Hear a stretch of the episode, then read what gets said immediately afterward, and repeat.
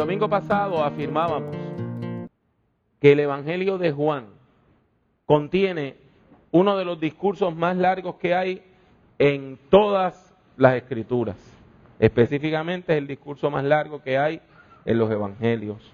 Comienza en el versículo 31 del capítulo 13 y se extiende hasta el final del capítulo 17.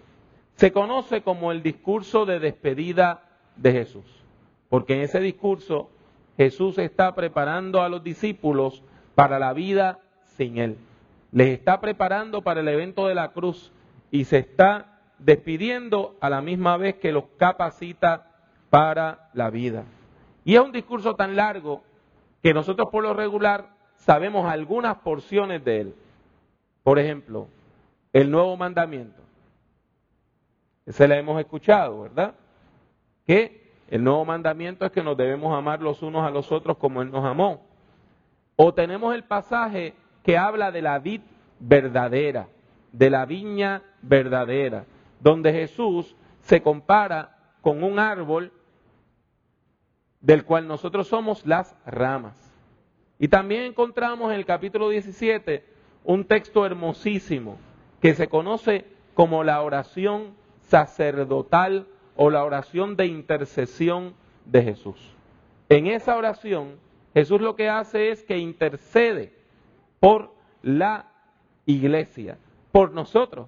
Aún antes de nosotros venir a la fe, ya Él estaba orando y pidiéndole a Dios su bendición sobre aquellos que iban a creer en el futuro. Y uno de los elementos más importantes que contiene este pasaje bíblico es cómo vamos a lidiar con la ausencia de Jesús. Esa es la gran pregunta. ¿Cómo vivir en este mundo sin la presencia física de Jesús? Y el maestro Galileo como vimos la semana pasada, les promete que a pesar de que Él se va, Él va a volver por los creyentes. Sin embargo, también les hace otra promesa. Les dice que en el proceso, mientras Él no esté físicamente, Él va a estar con nosotros espiritualmente por medio de su Espíritu Santo. O sea, que aquí encontramos la promesa de que el Espíritu Santo iba a venir a la vida de cada creyente, que el Espíritu Santo iba a venir para guiar la iglesia, que la iglesia no quedaba sola, que la iglesia no quedaba a la deriva, sino que la misma presencia de Dios por medio de su Santo Espíritu iba a continuar con nosotros. Esa promesa aparece por primera vez en este discurso precisamente en el pasaje que sirve de base a nuestra reflexión. Juan 14 del 15 al 17 dice, si me amáis, si ustedes me aman, guardad mis mandamientos, obedezcan mis mandamientos. Y yo rogaré al Padre y os dará otro consolador para que esté con vosotros para siempre. El Espíritu de verdad, al cual el mundo no puede recibir porque no lo ve ni lo conoce, pero vosotros lo conocéis porque vive con vosotros y estará en vosotros. Este pasaje bíblico nos presenta dos puntos cruciales. Son como dos polos que el uno no puede verse sin el otro. Y es que hay una conexión entre la obediencia y la presencia. Hay una conexión entre la obediencia a los mandatos de Jesús y la recepción de la promesa del Espíritu Santo de Dios. Vamos ahora a ver esos dos puntitos con más detalle. Esta porción bíblica comienza primero, antes que todo, con un llamado a la obediencia. Esa es una palabra que a nosotros no nos gusta, porque eso de obediencia en la cultura puertorriqueña es como algo que hace una persona de segunda clase. Y nosotros, al contrario, hemos desarrollado un espíritu que cuando a usted le dicen que obedezca algo, usted entonces lo que hace es que lo desobedece. A veces nada más por llevar la contraria. Y es una forma de afirmar su valor y es una forma de afirmar su personalidad. Sin embargo, en la Biblia la obediencia a Dios es crucial. Y le voy a explicar por qué. Cuando Jesús le pide a sus discípulos que guarden sus mandamientos, les está diciendo que los cumplan, les está diciendo que los observen, les está diciendo que los practiquen, que los pongan en práctica. Y no es porque Jesús quiera dominarnos, no es porque nosotros vamos a ser las marionetas de Jesús y Jesús va a hacer lo que Él quiera, no es eso. Es porque el confiar en Jesús es lo que lleva a obedecer a Jesús. Si usted no tiene fe en Él, si usted no cree en Él, usted entonces no va a obedecer o a seguir sus enseñanzas. Pero si usted verdaderamente tiene fe en esa persona, usted confía en esa persona y cuando esa persona le dice, mira, haz las cosas así, así, así, usted entonces cree en ella. La fe se manifiesta en obediencia. La fe se manifiesta en ese cumplimiento. La fe se manifiesta en esa práctica, en poner las palabras de Jesús en práctica. Y este confiar en Jesús y obedecer sus enseñanzas es uno de los temas comunes que aparece en el Evangelio de Juan y en las cartas de Juan. Por ejemplo, Juan 15:10 dice, si guardáis mis mandamientos, permaneceréis en mi amor, así como yo he guardado los mandamientos de mi Padre y permanezco en su amor. Primera de Juan 2.3 dice, en esto sabemos que nosotros lo conocemos, si guardamos sus mandamientos. Primera de Juan 3.24 dice, el que guarda sus mandamientos permanece en Dios y Dios en él.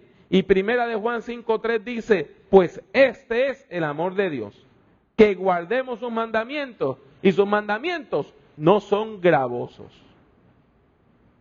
Y esto es nada más una pincelada de cómo este tema se repite una y otra y otra vez en el Evangelio según San Juan.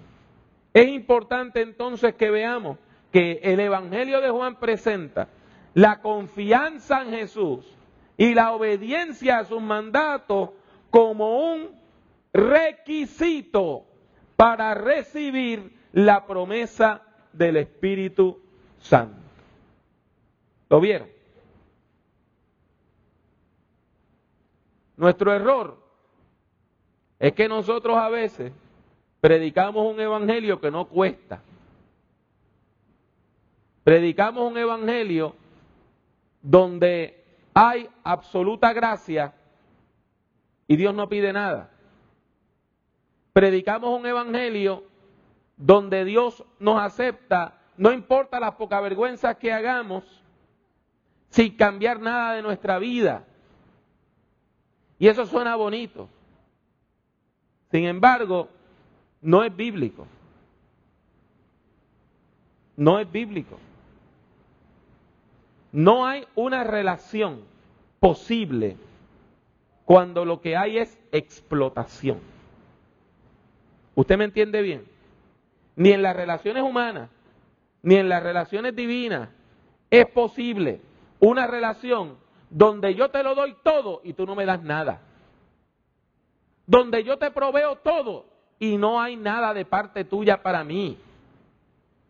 Eso no es una buena relación. Eso es una relación pecaminosa porque es una relación de explotación. Juan lo tiene claro. Y por eso dice que la fe se demuestra por medio de la práctica de la fe. Si usted no tiene una fe viva, práctica, usted no tiene fe. Si usted no sigue las enseñanzas de Jesús, usted no es discípulo de Cristo. Si usted no cumple con los mandamientos del Señor, usted no tiene una relación con Él. Quien conoce en verdad a Jesús, sigue sus mandamientos, obedece su palabra y practica sus enseñanzas. Y es esa práctica de la fe lo que nos capacita, lo que nos prepara para poder recibir la promesa del Espíritu Santo. Jesús estaba obviamente preocupado por el futuro de la comunidad cristiana. ¿Tendrían ellos la capacidad para poder llegar a bendecir a toda la humanidad? Note que Jesús está confiando toda la empresa misionera en un puñado de gente. ¿Podrían ellos levantar una iglesia que llegara a todos los puntos de la tierra? Jesús estaba preocupado. ¿Quién sabe si estaba pensando, todavía no han, todavía no saben que ese pedacito de tierra existe y todavía no saben que esa gente están allí y todavía no saben que allí se va a hablar un idioma que se llama español porque no lo han inventado. Pero podrán Pedro, Tomás y Juan preparar una iglesia que llegue hasta Puerto Rico, a bendecir a la gente que van a estar allí en el siglo XX. Jesús estaba preocupado y por eso consuela a la iglesia y por eso les dice que no los iba a dejar solos y por eso les dice que va a enviar otro consolador.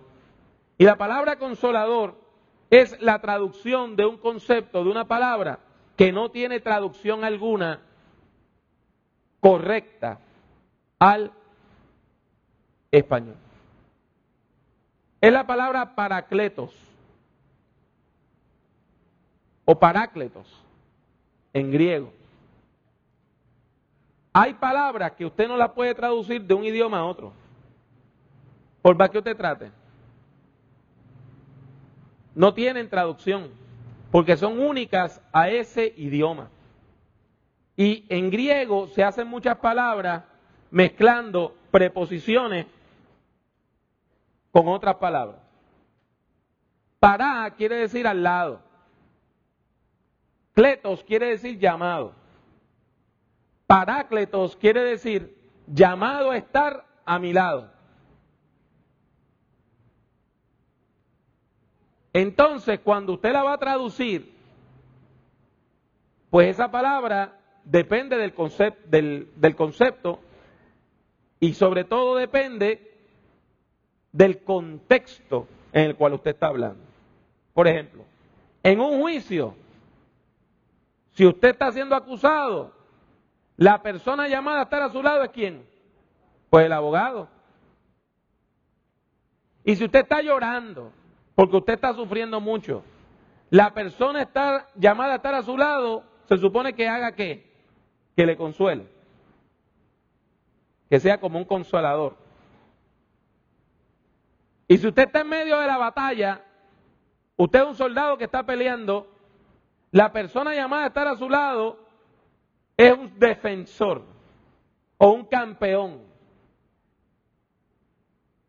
¿Ven por qué la palabra varía? Entonces, las Biblias al español traducen esta palabra de varias maneras. Abogado, consolador, intercesor, ayudante. Una traducción rarísima encontré es valedor, aquel que me, hace, que me da valor. Pero el punto es que Jesús nos dice, yo no los voy a dejar solos, y voy a enviar a alguien que va a estar a su lado. Y el trabajo de ese alguien que viene, que el Espíritu Santo va a hacer, estar a su lado. Y si usted está en la batalla, le va a defender. Y si usted está triste, le va a consolar. Y si usted está siendo acusado, le va a defender. Y si usted está orando, va a interceder ante Dios. Ese es el Parácletos. Ese es el Consolador. Y aparece el concepto varios, varias veces en el, Evangelio según San Juan. Juan 14, 26. Pero el Consolador, el Espíritu Santo, a quien el Padre enviará en mi nombre, Él os enseñará todas las cosas y os recordará todo lo que yo os he dicho. Juan 15, 26. Pero cuando venga el Consolador, a quien yo os enviaré del Padre, el Espíritu de verdad, el cual procede del Padre, Él dará testimonio acerca de mí. Juan 16, 7. Pero yo os digo la verdad, os conviene que yo me vaya, porque si no me voy, el consolador no vendrá a vosotros, pero si me voy, os lo enviaré.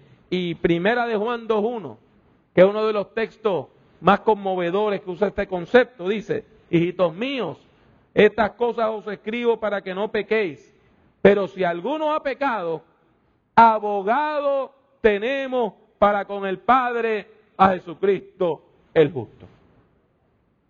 Vea que Juan utiliza esta palabra tanto para referirse a Jesús como para referirse al Espíritu Santo. Por eso es que Jesús dice, yo les voy a enviar otro consolador. Él era un consolador, un ayudante, intercesor o defensor, y Él nos va a enviar otro más. Y ese otro más es el Espíritu Santo. Y esto nos deja claro cuál es el ministerio pastoral del Espíritu Santo en medio de su iglesia. Primero, el Espíritu Santo revela la verdad. Y esto es crucial. El Espíritu Santo revela la verdad, nos enseña la verdad. Si usted viene a la iglesia y entabla una relación con Dios, es porque el Espíritu Santo le ha revelado la verdad divina. Segundo lugar, el Espíritu Santo es un maestro que nos enseña todas las cosas. En tercer lugar, el Espíritu Santo nos recuerda las enseñanzas de Jesús. No nos trae otras enseñanzas, no nos aleja de Jesús. El Espíritu Santo nos enseña a obedecer a Jesús. En cuarto lugar, cuando usted y yo estamos orando y no podemos, cuando usted y yo estamos tan tristes que a veces no podemos ni orar y lo que hacemos es que nos arrodillamos a llorar. El Espíritu Santo intercede ante Dios por nosotros.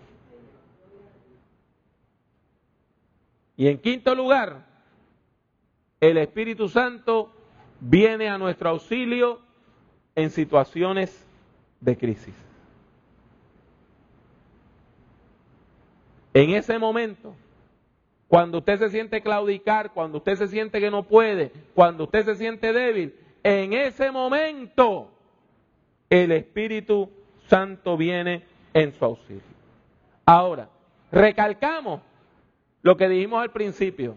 Esa promesa de vida es para la persona que cree en Jesús, que tiene una relación con Él y que trata, se esfuerza por practicar sus enseñanzas no para la persona que anda por ahí al garete.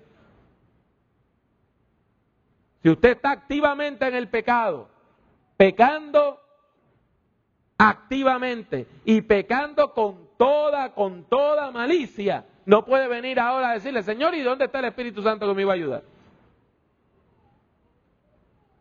Porque hay una relación entre la obediencia y la promesa. Por eso, Juan 14, 18 al 21 dice, no os dejaré huérfano, volveré a vosotros. Todavía un poco y el mundo no me verá más, pero vosotros me veréis, porque yo vivo, vosotros también viviréis. En aquel día vosotros conoceréis que yo estoy en mi Padre, y vosotros en mí, y yo en vosotros. El que tiene mis mandamientos y los guarda, ese es el que me ama. Y el que me ama será amado por mi Padre, y yo lo amaré y me manifestaré a él. La buena noticia que tiene el texto para nosotros hoy es que el Espíritu Santo viene en auxilio del creyente fiel. El Espíritu Santo viene en auxilio del creyente que verdaderamente se esfuerza en tener una relación con Dios. Nos enseña que en medio de la crisis podemos confiar en el acompañamiento pastoral del Espíritu Santo. En la hora dura la presencia de Dios se va a dejar sentir y se va a revelar a nosotros por medio del Espíritu Santo.